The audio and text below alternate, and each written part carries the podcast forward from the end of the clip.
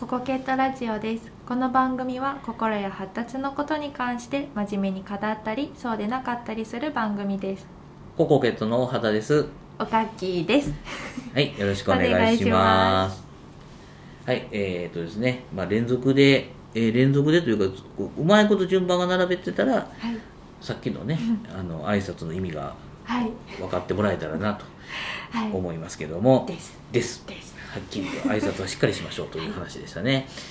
はい、ということでですね、今回のテーマはですね、はい、ゲームを久々にハマってみたということを話したいと思います。はい。はい。おかきさんはゲームしますか？苦手ですね。苦手とはにやりたくない。なんか画面をどこ見たらいいかがわからないんです。画面をどこ見たらいいのかわからへん。と言ってることが分かんないんですけどなんか例えばこう、バトルしてる画面とか見ると、なんかもういろんな情報があるじゃないですか。正面はそのキャラクター で右上にはなんかエネルギーみたいなグラフがあって、で左上にはチャットがあってみたいな、もう情報量が多すぎて、何を見たらいいのかがわからないっていう。なるほど、はい、でもそれは今時の最新のオンラインゲームの話ですよね。そうですね。ね、PUBG とか荒野行動とかフォートナイトとか言われてるようなやつですよね、はい、あれは難しいですよね、はいはい、ね、状況を教えてくれたり状況が変化したり、そうなんです、あれ見ながら行動しないといけないですよね、はい、さらに操作方法も覚えてね。そうなんですよ。アイテム取ってこれつけ構成してとかね。そうなんです。ちょっとやっぱ桃鉄でもギリギリですね。桃鉄でギリ桃鉄ってそんななんていう即時に何かするってことはないですよね。でこうなんか考えてこっちのルートかなとかいくら今使おうかなとかちょっと大変です。そうですね。単純にこれだけやってればいいっていう問題でもないですもんね。はい、そうなんでもお好きですか？ゲームはでもね、そういうゲームは僕も苦手ですね、はい、打つのは無理です。どんどんできないです。多分状況判断とかできないですね。昔そういうオンラインゲームでそういうゲームを一時期やってみたことがあったんですけども、はい、それもちょっと自分の実験で子供たちがオンラインゲームにはまってしまってるのを見てて、うん、はい、これは自分でいっぺんはめたらどんなことになるんだろうと思って、その時にやってたゲームを入ってやってオンラインでやってみたけど、はい、その結果むずいですよね。みんな知識が豊富すぎるどの辺でむずさがありましたか？まずそのロールプレイングゲームだったんで、はい、役職があるんですね。で全然知らない人のために解説すると、はい、パーティーを組んでモンスターを倒すっていう、単純に言うとそういうゲームなんだけど、はい、そのためにまず、単純にこう剣を持って戦う戦士がいるとすれば、はい、その戦士は防御力弱いから、はい、敵の攻撃を引きつけないといけないんですね、はい、でその敵の攻撃を引きつける盾役の人って言われる防御する人がいて、はい、その人がその敵の攻撃を一手に引き受けてる間に戦士が攻撃して、あと魔法使いは遠くから撃って、はい、ってやるわけですよね、はい、でさらにその盾がずっと防御しきれなかったら困るから、うん、盾にバフをかけるって言って、こう援助魔法を使って、はい、その防御力を上げたり、はい、疲れてたら回復、やられてたら回復してあげたり、はい、っていう魔法を与える人はまた別にいるわけですよね、はい、でさらに攻撃する人も攻撃力が何倍かになる魔法とかも一時的にあるからかけたり、そういう、援助職をする人、はい、それから回復する人、魔法で攻撃する、そういう役職がいっぱいあって、はい、みんなが連携しながらやるんだけど、さっぱりわからん、はい、で今のやつだけだったらなんかわかるような気がするけど、このアイテムをつけたら何かが何%アップして、はい、で再発動するまでの時間が何秒でとか、はい、っていうのが全然わからへんから、はい、いっぺん何かそうレベルアップするためのクエストみたいなのに入ってなんかみんなと集まって何人かと知らん人同士で集まってたら、多分小学校か中学生ぐらいの子が僕のキャラを見て笑い出して、はい、あいつあのアイテムしてへんわあのくせにっていうシーンがあっ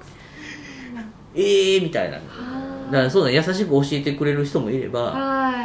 い、いろんな人がいるからね、はい、っていうのをやってくるとめちゃくちゃ人間関係難しいんですよね。だからようやってるなみんなってね、ずーっとやってる子たちとか面白いなと思いながら、でやっぱあれね、やっぱり面白いなと思ったの、もう一つ面白いなと思ったのが、やってると、はい、やらへん日が寂しくなるんですよね。自分以外のパーティーの人たちとか、まあ、ギルドって言ってこう集まりみたいな、はい、なんかそういう、まあ、サークルみたいなところに所属していると、まあ、そこでみんなでいろんなことをしに行ったりするんだけど、はい、今日入れなかったとしたら自分以外のあの人たちは楽しいことをしてるんじゃないかとか。あ、そうか、そういうのもあるんですね。そうそうそうそう、で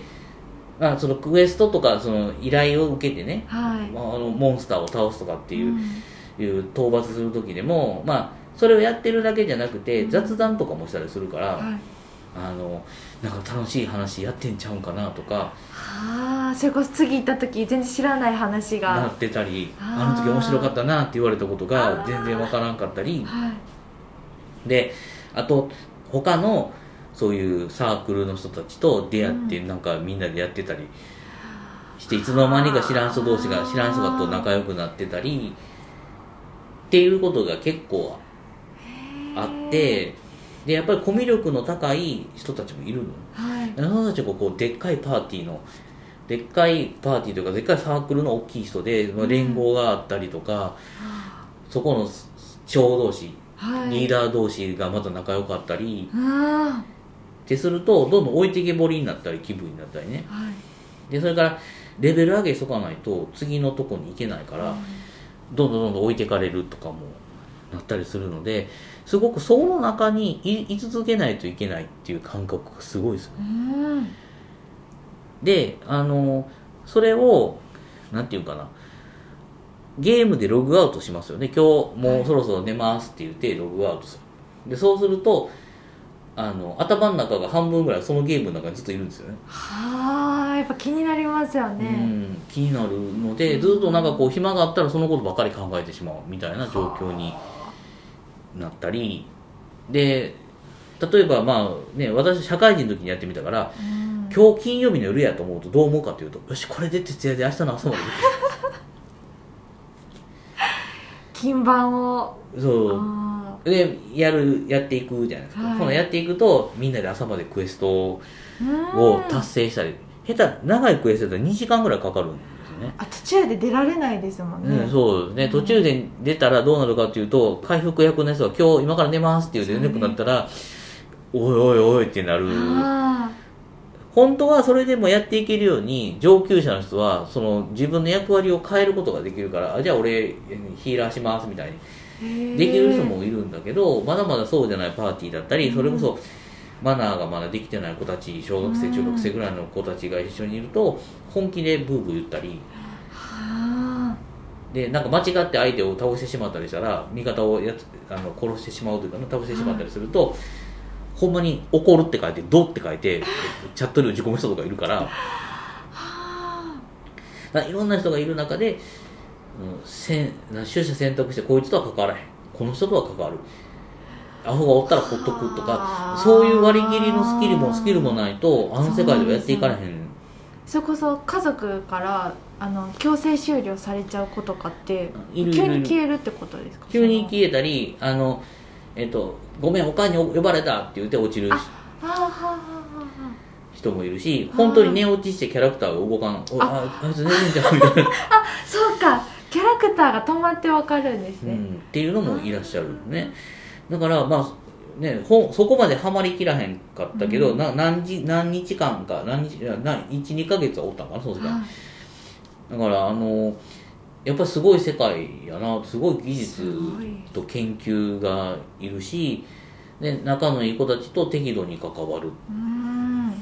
でどっか遊びに行く時も、どっか遊びに行く時じゃあそのゲーム内でどっか2人みんなで行く時も、はい、適度に落ちますって落ちますって寝ますって言わないとやめられなくなってしまう、ね、タイミングが、うん、最近そういうなんかもうそういう RPG ゲームっていうか、ね、そういう役割のあるゲームっていうよりは、はい、APEX とか荒野行動みたいなこう時間の中にバトルロイヤルして誰かが残るみたいな、生き残るみたいなやつはもう10分15分で終わるけども、うん、あれもう終わった瞬間から次やるぜってなったら、まあ、確かにまた15分コースが始まるますしね。だから結局抜けるタイミングが難しいのがオンラインゲームの特徴やし、それはゲームがやめられないっていうだけじゃなくて、人間関係とか、はい、寂しさとか、はい、現実の虚しさとか、そういうのも踏まえて抜けにくくなっていく。単なる依存っていうかじゃないんですね。そう、まあ、物に対する、まあ、酒に溺れるにもいろんな理由があると同じかもしれないけど、そういう気持ちっていうのがすごく動いてるからゲームばかりするなって言ったってそういう問題じゃないかもしれないという話でした。夢中になりすぎて、全く本論にいけませんでしたけどもとりあえずゲームにはまってみたその1ということで、今回は終わりにします。はい、ありがとうございました。ありがとうございました。